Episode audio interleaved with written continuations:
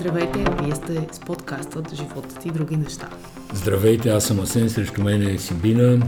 Прекрасен декември, хубав ден и добро настроение. Около нас снимки на дядо Коледа и на Снежанка. Снежанка. Тази, А, тази жена в бяло, с Вчера- която аз съм израснала, между другото. Защо?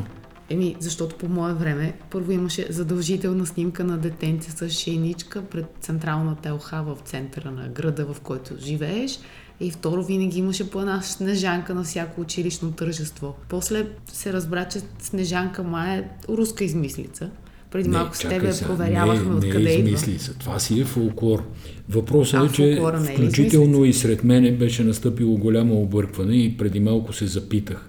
А защо се запитах? Всъщност видях новина във Фейсбук профила на летище София. А, новината е, че вчера е, Дядо Коледа е дядо кацнал. Коледа е кацнал на летище София и с него има една снежанка. Една булка, ако питаш мене. Но това е само Така. коментар по И дрехите на аз се Снежанка. запитах всъщност каква е връзката между Снежанка и седемте джуджета и дядо Коледа. И много не можах да се ориентирам, затова се наложи да проверя. И сега проверката какво казва? Че всъщност Снежанка от Снежанка и седемте джуджета не е оная Снежанка от дядо Коледа. Това го са две различни Снежанки. Е, всички го знаете, ама някои не го знаехме. Ама Снежанка от седемте джуджета, облечена, ако не се лъжа, в синьо и жълто дрехи. В приказката поне Така на е, братя така е. Грим така ми излиза. Така е.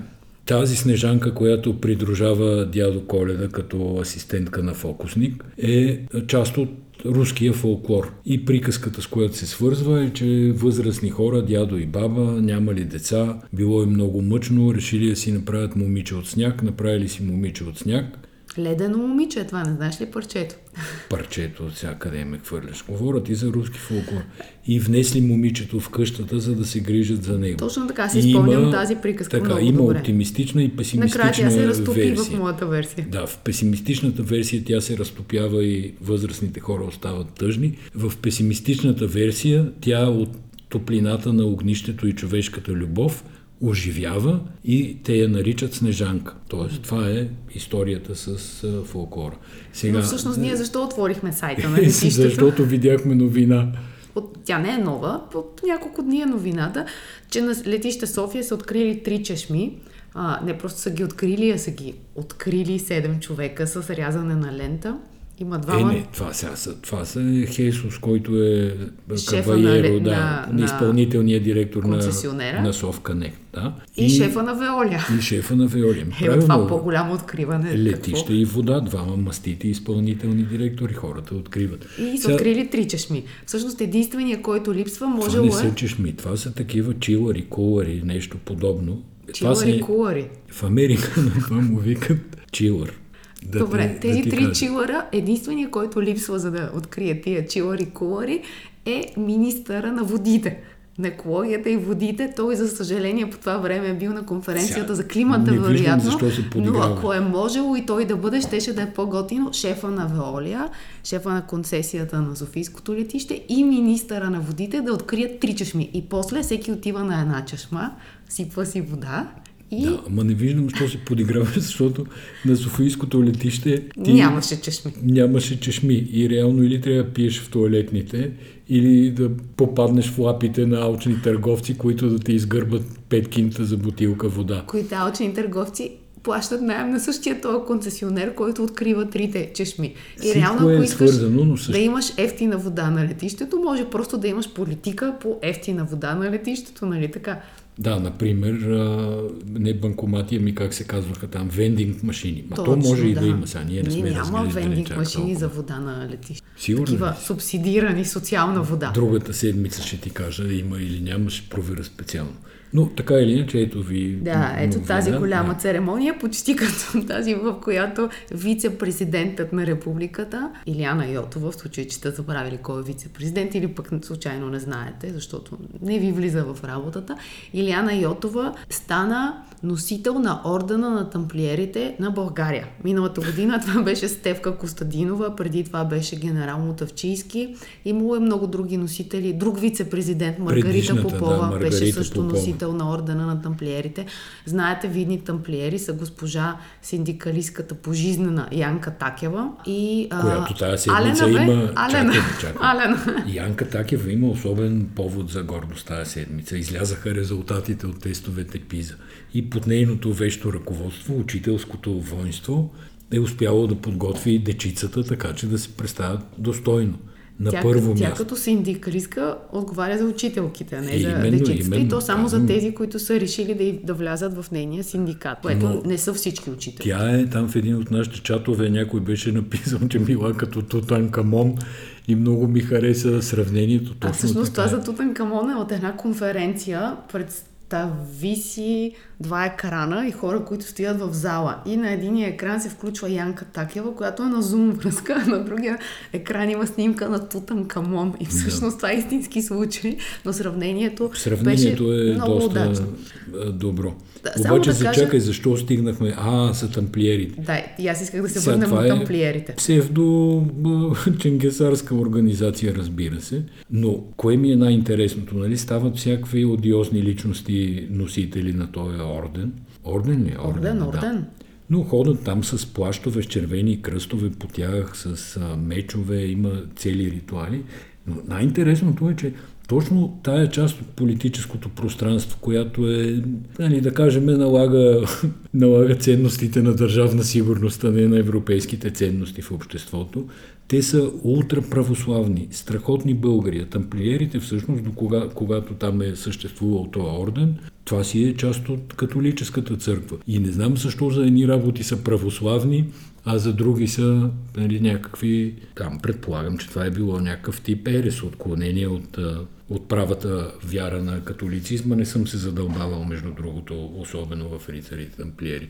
Но това е част от мимикрията на държавна сигурност, заедно с масонските организации. Това е някакси по- изнесено публично крило, нали, защото масоните май не си раздават толкова публично Всъщност, награди. колкото съм им разглеждала и аз Фейсбук страницата и сайта, разбира се, те основно се занимават с благотворителност. Мисля, че по COVID имаха някакви акции, имат дори един автобус, с който разнасяха помощи и не, е участваха е нещо с ваксините. Да. Обаче, повече се чува за тази церемония и за тези лъскавите им тържества, които правят купони в Маринела, отколкото за благотворителната дейност. Ако беше обратното, нямаше да имам нищо против.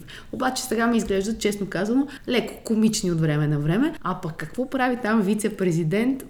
Въобще няма да, няма да коментирам. Тук стигаме до въпроса, трябва ли ни вице-президент? Това е въобще? политическата връзка то ние трябва да стигнем до въпроса и трябва ли ни президент, но това е съвсем друга тема. Да, която, не го, да, да, не, да, не, да не го отваряме, сега, да си останем, да... ако искаш, на вице, на вице-президента. Не, или на коледната вълна, или какво да... има, има много, много и пътища. Много, така, които... много нишки хванахме сега и си чудим къде да По продължим. които можем да Добре, поемем. за тамплиерите казахме, за Янка Такева казахме. Добре, ако искаш да ти разкажа малко за Пиза, преди малко прочетох доклада на, на Пиза, който е много интересен и ако някой има примерно 15 свободни минути, може да го намери на сайта на МОН и му го препоръчвам. Новината мина през всички... МОН, Министерство на образованието и науката. Трябва да се казва винаги кое какво е, да не даваме загадки на хората. Така, след като сме изяснили вече какво е МОН, да кажем какво е ПИЗа, ако искаш, за да не даваме загадки на хората. Това е международно сравним тест, който е създаден през 90-те години от Организацията за економическо, економическо сътрудничество и развитие. ОИСР. Да, точно така. И ПИЗа означава програма за международно оценяване на учениците. И това са практически знания. До тук го знаем. Кой участва от страна на България в ПИЗа? Участват 6000, малко над 6000 деца от 200 училища, като от едно училище нямат право да участват повече от 53 деца. Тоест това, това е не е като матурите. Мама, това е сериозна това е извадка. извадка да. Те го правят... 2000 деца, не, 6000 деца от 200 училища е сериозно. Те го правят в рамките на 60 минути и след това се сравняват резултатите на всички държави. Традиционно Сингапур, Китай са началните редици. Ние сме на последните места. Три неща се оценяват. Четене, математика и природни науки. общ, общата тенденция е надолу. Говоря за целия свят. Те, това е хубавото, полезното на PISA, че може да се сравни. Това, което аз разгледах като български данни, има няколко извода, които могат да се направят. Първото, тя е няколко степенна скала, но започва от едно най-зле, две е нивото, което ти трябва, за да можеш да се ориентираш в живота. И всъщност 53% от българските деца не минават тази точка 2. Обаче ми направи впечатление... Ама как се оправят тогава децата? И аз си помислих Е, е така се оправят с юморуци, с псовни, така се оправят, защото ти ако не можеш да изчислиш откъде да минеш, за да избегнеш задръстването, примерно, и много се напрегнеш, или не можеш да ползваш навигационна карта, или не можеш да сметнеш, че колко най-различни неща в, в бита всъщност подлежат на, на смятане от това, като си бладисва стаята, колко боя ти трябва. Но, но, но друго исках да ти кажа. Това, което на мен ми направи впечатление, е, че липсват, освен че в долните нива сме зле, всъщност в горните нива, където са най-умните деца с най-добри успехи, ние там също имаме много малко. И сега оправданията са, че нашата образователна система, тя въобще не отговаря на тестовете ПИЗа. Тоест, ние учим по друг начин, това не означава, че децата не си знаят уроците и такъв тип неща. Ама много по-добре е да се оправим в живота, отколкото да си знаем уроците и да имат добри матури, според мен. Това е първото. И второто, което, което ми направи силно впечатление, е, че имаше едни анкети за благосъстояние в началото. Тоест, нали, откъде живееш. Само 17% от тези деца са от София. Останалите са от, от страната, като то е спазен профила въобще на учениците в България. Възпроизвежда и както се, се прави да. статистическа извадка за социология, очевидно. И при нас се показва, че е много видима разликата между децата, които са с добро благосъстояние и тези, които са по-бедни и съответно тези, които имат повече финансови средства, имат по-добри резултати, което означава, че основният смисъл на образованието, наречен равен старт, не е спазен. И Другото, което, третия извод, който аз си направих, и, и той според мен е много лесен да се вземат някакви мерки, около 40-50% от децата казват, че или се разсейват по време на час, или други деца ги разсейват, или има някакви такива смущения, които пречи материала да се освоява в училище. Така. И аз това го помня още от мое време, че всъщност... Така И сега тук аз. Чак само да ти кажа какъв е извода. Тоест, аз ако съм човек, който от мене зависи някакво примерно директор или нещо подобно, аз веднага бих направила по-малки паралелки, които да не са от 30 човека, да са експериментални от 12-13 човека. Ясно е, че в София, примерно, липсват училища, ама има градове, където няма толкова много деца. И където спокойно, ако направиш по-малки класове, учителите могат да работят много по-лесно с тях и дисциплината да бъде овладяна. Защото аз ходих на една родителска среща, на която ти не беше и мога да ти кажа, че основният въпрос беше кой спи в час, кой се гримира и кой си прави тикток видео в елитно столично държавно училище, общинско. Добре, де. Сега, тук, понеже някак си родителите го отнесоха, нали? Оказа се от обществените дискусии обсъждания в социални мрежи, че родителите са виновни. Сега, не са родителите виновни. Защо? Защото то училището, освен да ти предава знание, то е един учебен час, е тип продукция. Това е все едно да пратиш някого на кино и ако филма е тъп, да кажеш, че родителите са виновни, дет на детето не му е харесало. Малко давам крайен пример, обаче грижа на един учител е да направи така, че на децата да има интересно, да ги увлече, да им даде амбиция, да им даде жажда за знание. Това е всъщност работата на учителята. Не е да повтарят като папагали едни и същи уроци с години наред. Нали, всяко нещо трябва да се движи, да се променя и да се следват някакви добри практики. Защото ние и всичките милиони български родители си даваме децата в училище точно за това, за да може някой на когото държавата плаща. От миналата година учителите в България получават 125% минимум от средната работна заплата, което ги поставя на съвсем прилично място като доходи. Тоест, оправданието учителите са бедни, трябва да работят на по три места, стават таксиметрови шофьори и така нататък, не би трябвало вече да е толкова валидно. И ако обичат българските учители да сменят Тутанкамон, да сложат млада звезда за техен синдикален там или какво лидер, нали, това в кръга на шегата, разбира се, не, но някаква самоорганизация, наистина, макар и не синдикална, но по друга форма да, би да била напълно добре дошла. И да се опитат да увлекат тия деца, така че те да да, да получават знания. Всъщност ти повтаряш тук нещо, което казва създателя на ПИЗа. Той казва в България родителите често гледат на училището като на клиент. Все едно ти плащаш на държавата данъци и очакваш продукт, което ти каза. Тоест ти повтаряш нещо, което е обвинение към нас, родителите. Не, Само, че аз не съм съгласна с него. Не, Не. аз съм съгласна с теб. Аз мятам, че... Ма това, което той казва, е обратното на това, което казвам аз. Не, той казва, че в България родителите гледат на училището като на клиент. Ами, аз така гледам сега. Не е буквално, разбира се, но както аз си върша моята работа, така очаквам учителите да си вършат тяхната. Ама аз също смятам, че не е редно постоянно да се прехвърля на родителите, защото и на децата в случая дори бих защитила и тях, защото според мен е пиза, така както изглежда, е системен провал, плюс провал на, на учителите като функция на тази система. Тоест, не бих искала да ги слагам всички под един знаменател, защото има очевидно деца, които са се справили добре и вероятно за това стои труда на учителите, но самия факт, че в тази горна граница не са доразвити децата, това пак е грешка на, на, на системата и грешка може би индивидуална, че няма кой учител да те открие и да те види, защото в историята има много примери за гениални деца, които ги е видял учител. Мисля, че говорихме за Мо Фара тук преди колко месеца беше, че учителя по физическо открива Мо Фара, че може да бяга и че е бърз, за да го развие. А амбицио... аман от амбициозни родители, които ходят в училище на, на, на, на врата на учителите, за да казват, че тяхното дете е недооценено и трябва нещо да се прави.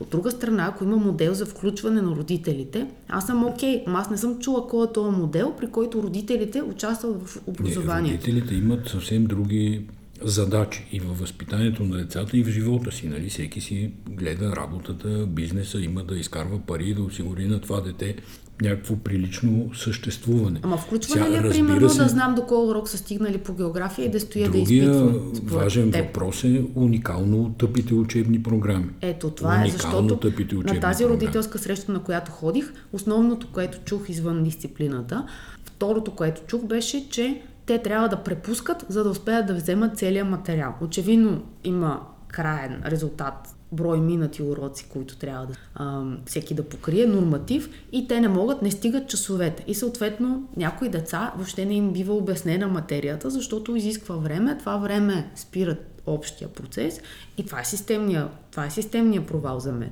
А най-системният провал е защо ние не учим по ПИЗа, по такива Така практически да. умения. Това е най-системният провал. Но гражданско образование, практически умения, ясно. Между другото, не знам, ние гледахме с тебе този референдум по БНТ, последния брой, в който едно дете каза, че най-скучният му предмет бил гражданско образование.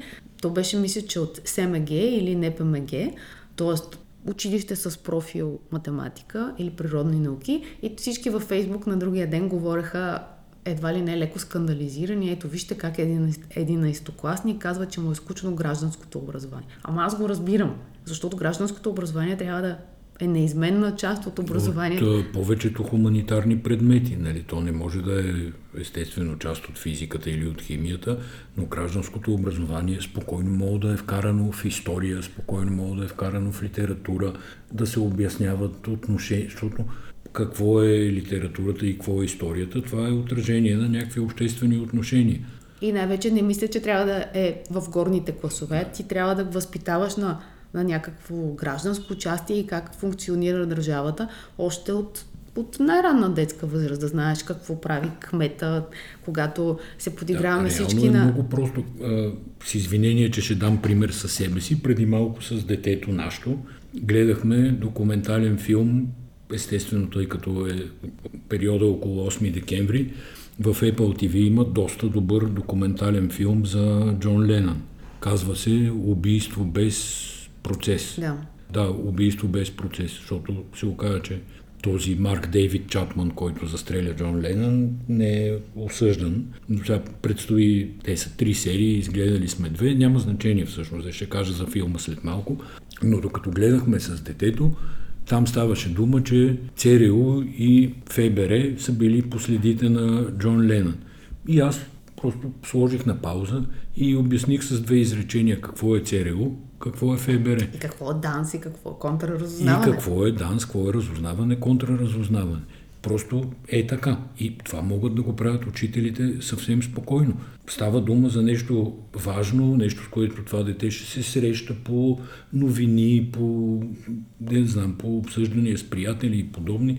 Нали, да не говорим за Фебера и за Церил, там колко често се споменава в филми и в подобни, и е добре да знае какво е. И при всеки подобен случай може да се намира начин да се обяснат някакви неща, които то в края на краищата това е гражданското образование. Примерно, да знаеш какво е държавата, какви са институциите. пълнят един басейн, едната го пълни, всъщност другата го, т.е. три тръби, две го пълнят, една го изпразва и каже, ето сега ученици, тук ще ви обясня как България е свързана газовата, газовата е, ни не, връзка тук с ще стане, Тук ще стане вид, вече усещам. Да. Ами ще стане вид, защото ако ти май скоро не си отваря учебник, за да видиш, че те са много особено написани, така че някои връзки с действителността са трудни за правене. Добре, кажи за филма иначе, който аз не съм гледал. Така, документален филм по Apple TV, очевидно свързан с 8 декември. Мисля, по 8 декември са го пуснали, естествено, защото се навършва годишния от смъртта на Джон Ленън.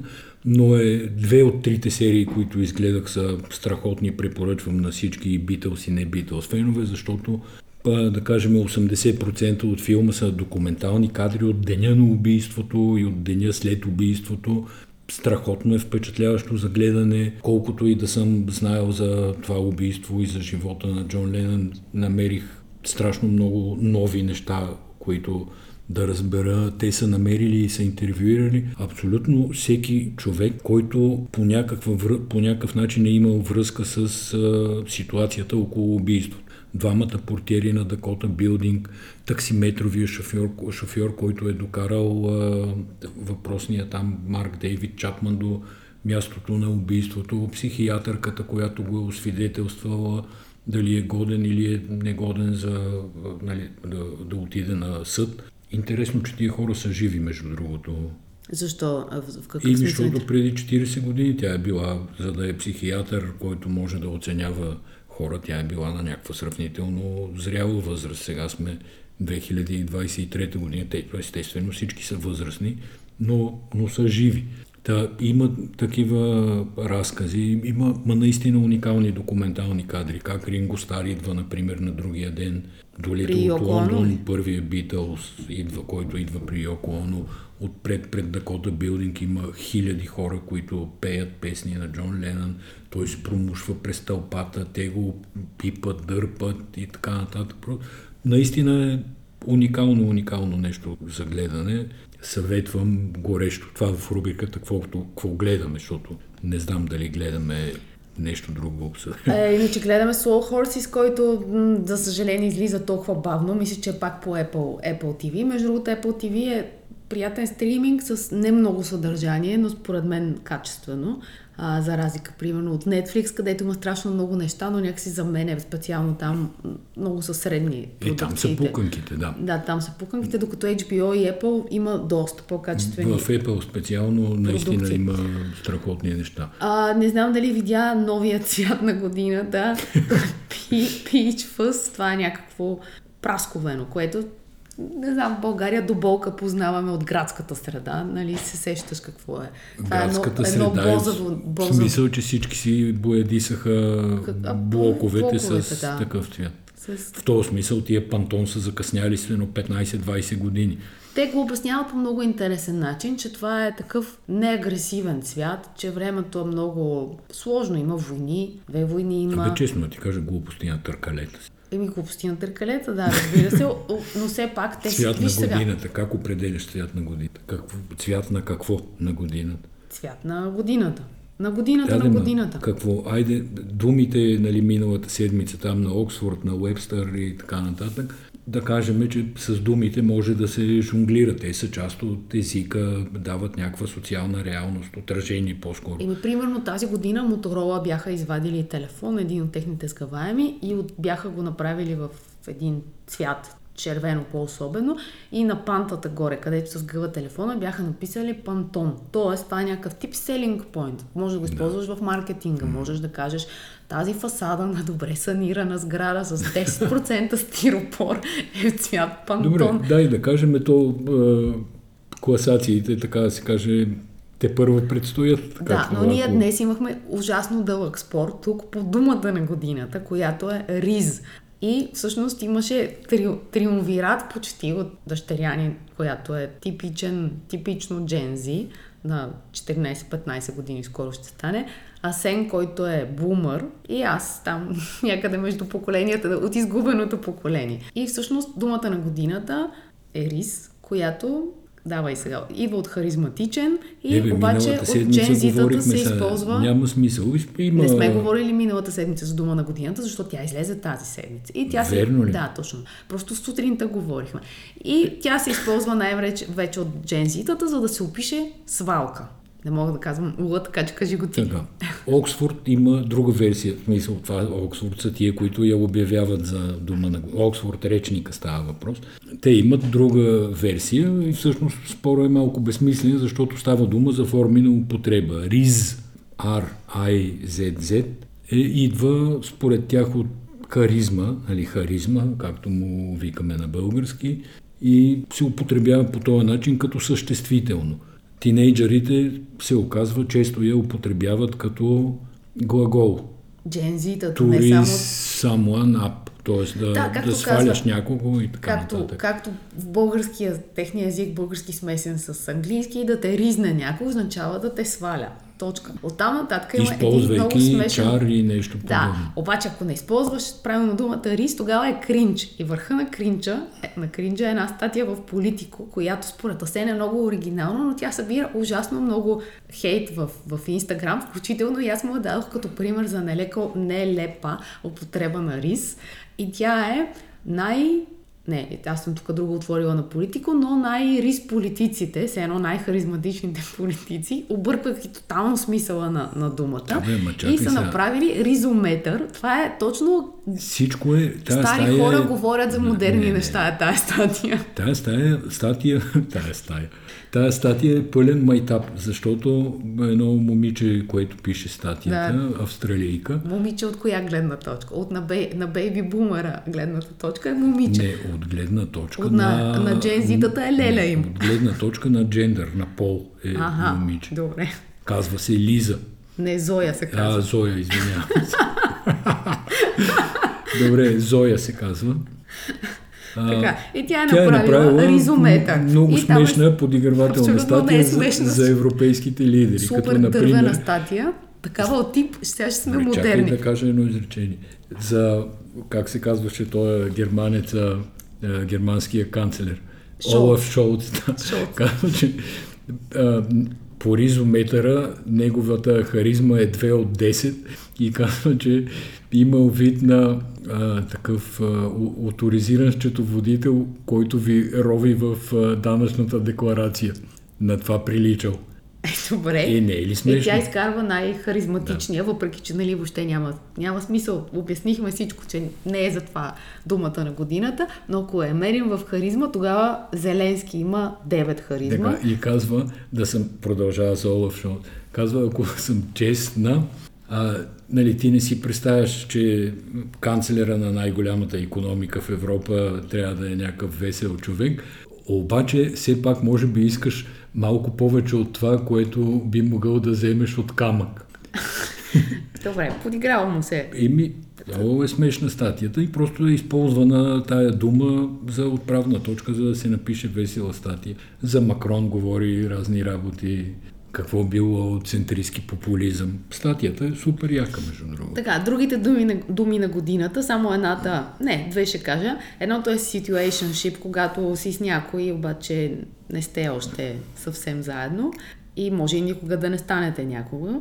Тоест имаш романтична или сексуална връзка с някой. И друга, другата дума на годината е Swifty. Това е от Тейлор Свифт, която пък стана личност на годината според издание Time. И там българския народ каза, е защо пък Тейлор Свифт? Аз си знам само една Не, песен. за българския народ само най-доброто. Няма какво да му пробутват някаква Тейлор Свифт. Чая да ти кажа преди това, че имаме партньорство за този брой с DrinkLink. Звучи супер добре.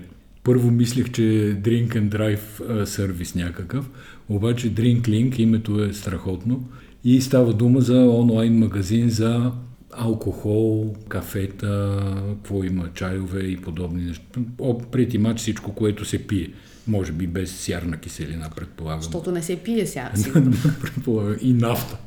А, сигурно не продават. Сайта изглежда супер. Те твърдат, че имат а, рядка селекция от... А, тоест, освен стандартните неща, имат селекция от сравнително редки уискита и между другото, като отвориш хомпейджа, точно това се вижда, някакви шишета, които не съм виждал. Сега аз не съм най-големия пияница на света, естествено, но, но има наистина особен алкохол, който най-вероятно е подходящ за подаръци, защото стандартните марки Нали, малко не върви сега да продадеш, не знам тук бранда. Добре, чакай да само да кажем как, какво малко ще се намесят в продуктовото ти позициониране, за да кажа какво още гледахме наскоро. И това е филма Загубени в превода с Бил Мъри, който започва... За, за ние го гледахме за 50 ти път. И го гледахме по повод 20 годишнината от неговото излизане, всъщност, а, ти да си спомняш. Не било случайно нищо. Не, имаше си повод и ние затова го гледахме.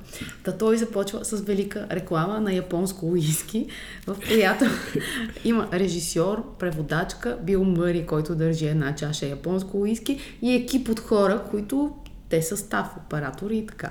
И режисьора иска да каже нещо на Бил Мъри и примерно говори 5 минути. Отива преводачката при Бил Мъри и каза да се обърнеш малко наляво. И Бил Мъри само това ли? Само това. И да. тази сцена е най-великата. Но да, по, покрай уискито се сетих, че всъщност едни от най-готините интересни уискита за мене, които аз съм пробвала, това са японските уискита. И ако ще подарявате алкохол, това е добър, добър повод да се избере нещо а, в, в този стил. Аз не знам, ние когато ходихме в Япония, май не си купихме уиски, но със сигурност пихме доста уиски и саке също там. Така. Да, в Drink Link BG има опция да се обадиш на човек и да го питаш или да му пишеш и да го питаш какво е уискито на Бил Мъри от Lost in Translation. И там всъщност част от работата на маркетинг екипа е това да ти дават съвети и да те опътват. Второто голямо предимство е, че можеш да брандираш котията по някакъв начин на алкохола, нали? По-скъпите уиските са в котия и може да е честит празник, честита нова година, честит имен ден на Сене и Иване. Честита Ти нямаш, на годината, Асен, Асен няма имен ден, нали? Няма, не. Значи честит рожден ден на Сене. Ние идваме много далече от преди именните дни. Да, разбирам, вие сте стари духове сте вие. Да. Така, това е второто. И третото нещо е от компанията. Те всъщност са инвестирали много, за да направят бутилките при транспорт нечупливи. За целта са въвели нещо, което се казва, аз, аз му казвам за так дълго време airbag, всъщност е арсак, но идеята е точно на airbag, нещо, което се надува, пази бутилката, защото се оказва, че транспорта е рисково занимание. Е, занимание. То си е ясно, че транспорта е рисково занимание. Така, та това е за, за Drinklink. Аз, докато ти говориш, тук разцъквах сайта да видя. Наистина има доста специални неща. Добре, сега се връщаме на Тейлор Свифт, която списание Time из, те избират личност на годината от 1927 година. Не знам въобще някой дали може да си представи в България какво е да правиш нещо от 1927 година. Обикновенно личностите, които избират са или политици, или имало е примерно няколко папи, които са галили Бойко Борисов по главата, шегувам се, няколко папи са били избирани за личност и големи технологични гурута, милиардери. Тоест, това личност на годината не е най-добрият човек, който има най-голямо сърце, например, а личност на годината е човека, който има огромно влияние върху света. Това е дефиницията за личност на годината. И затова тази убеждава, година, затова тази година, да кажем, Владимир Путин беше в списъка, защото тя първо селекцията изглеждаше доста, доста странна. Като Путин е бил Путин. човек на годината на списанията им, предизвика скандал, но там не е защото но, тя, но, но за Тейлор Свифт тя е първата звезда от развлекателната индустрия, която въобще печели това нещо. И въпреки, че средния ползвател на Фейсбук каза, че Тейлор Свифт има много тъпи парчета. Всъщност тя в момента с цялото си турне, не, което чакай, прави те, с бърз записа да на... Да ти кажа, те не избират певица на годината. Точно така. Те избират личност, личност на годината. Но, но тя работи в така ли, но все пак, че имала тъпи парчета, не е достатъчен аргумент. А, ти не спори с мене с а, Не, не, споря с а, българския фейсбук герой. Задочно. Защото може да са и тъпи парчетата, но с тия тъпи парчета тя събира буквално десетки милиони. Тя направи едно турне, за което кметове, губернатори, щатски водат войни да я привлекат да отиде в техния щат, в техния град за да изнесе там концерто. Има име това шоу. Не знам дали знаеш, че сейзмолози мерят нивото на преместване на земните пласове под влияние на танцуващите хора на концертите. Да, та нека да са и тъпи парчетата. да, иначе сега направих справка. 14 американски президенти, петима лидери на Русия и на Съветския съюз и трима папи са били отличени с признанието за човек на годината. Но да, сменяме. А, ако искаш всъщност, нека да обсъдим и, и новината от 2-3 дни. Може би знаете, може би не знаете. Част от столичната украса на София беше една златна арка, която събра също доста фейсбук. може би не знаете. Ами, не може би има хора, които просто ни слушат Според от Америка и не знаят. От Вълчи долу са разбрали и от всякакви До зад океана. Смяташ, че всички да, знаят за, за арката. Да. Тя беше махната. Аз, ние няма, миналия, миналия път и коментирахме арката. Въпросът е, че днес вече има позиция от страна на хората, които са правили проекта. Те казват, че тя трябва да бъде малко по-висока, което със сигурност ще, да бъде доста по-добре. Ама в AliExpress не са имали размери, според мен. Абе, стига с това AliExpress, това е толкова тъпо все едно да кажеш, че някаква картина на известен български художник е от, ам, от слънчоглед, понеже си е купил боите от там и, и, не, и платното. Не, не, чакай си, чакай си. Арката беше чип и фейк, без да са думи на годината. Ма арката имаше за цел да накара хората да се съберат на някакво място, което отскоро има друга функция, а именно площада около Александър Невски, където е спрямо движението от коли, да се позабавляват, да си направят няколко снимки и е имала някаква идея, която според мен именно заради пропорцията не се случи, да... Ами тия, които са проектирали, те не, са ли, те не са ли учили пропорции? Формата и да прави проекция на купола на Александър Невски Това и да става го разбрах още от, от първи поглед. Визуална обаче, игра. Приличаше всъщност да не казвам на какво. Добре, сега, на мен също не ми беше любима, обаче абсолютно не съм окей, okay, че я махнаха под общественото мнение. Не може... Кое е това обществено мнение? Най-многото Тук хора ли? съм съгласен с тебе, да.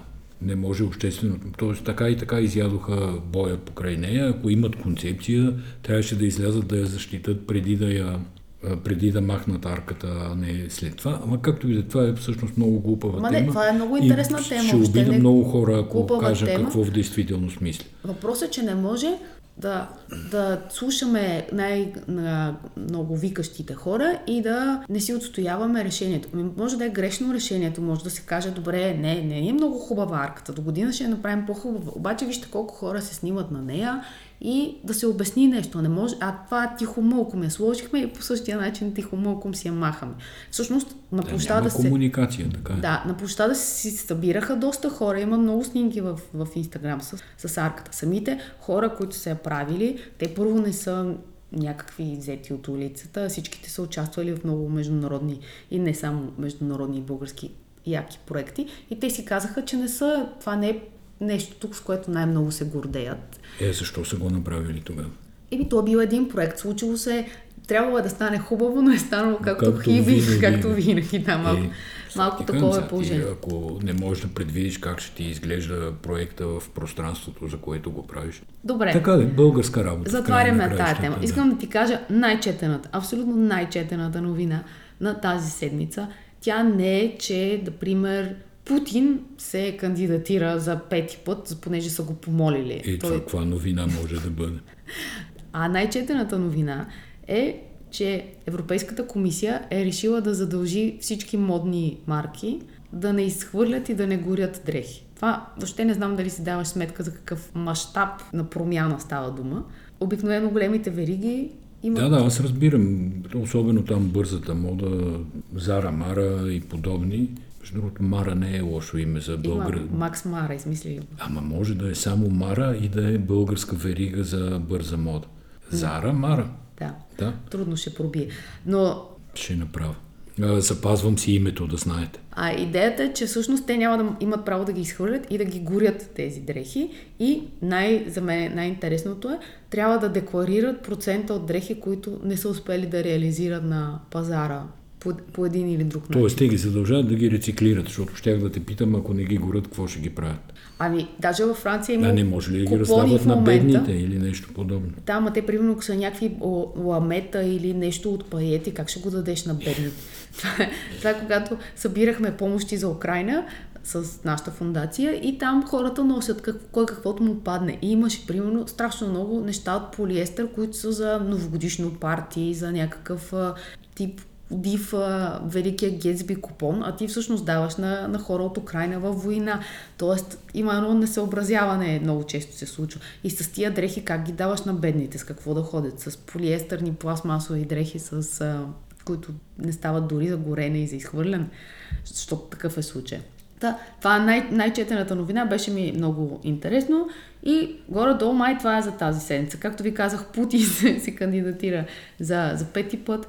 Само да ти кажа одобрението, одобрението има- на руснаците. Ще има жестока конкуренция. 78,5% от хората много го харесвали, а това, което прави, 75,8%. Аз се Едното- чуда къде ще има по-голяма конкуренция. Дали при Путин за пети мандат президент или при Пеевски за президент на ДПС. Къде Чак- конкуренцията ще е, по- къде ще е по-голяма?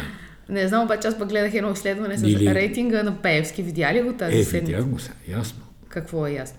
Е, рейтинга на Певски е ясен. 8% срещу 70% и там колко бяха неодобрени. Добре, но дори и вътре в партията това, което мереше, беше около 30% на сравнение с Надоган. Беше много Да, по-нисък. той Тоест, затова, как, затова как прави кампания, защото вижда, че е какво той тръгва, не му се получават нещата. тръгва от ниското, за да стигне до високото. Така ли сега с една кампания ще обърне вота в ДПС и накрая ще стане лидер. Развалихме си хубавия подкаст. Дринклинг, чао, довиждане и до следващия път. Чао!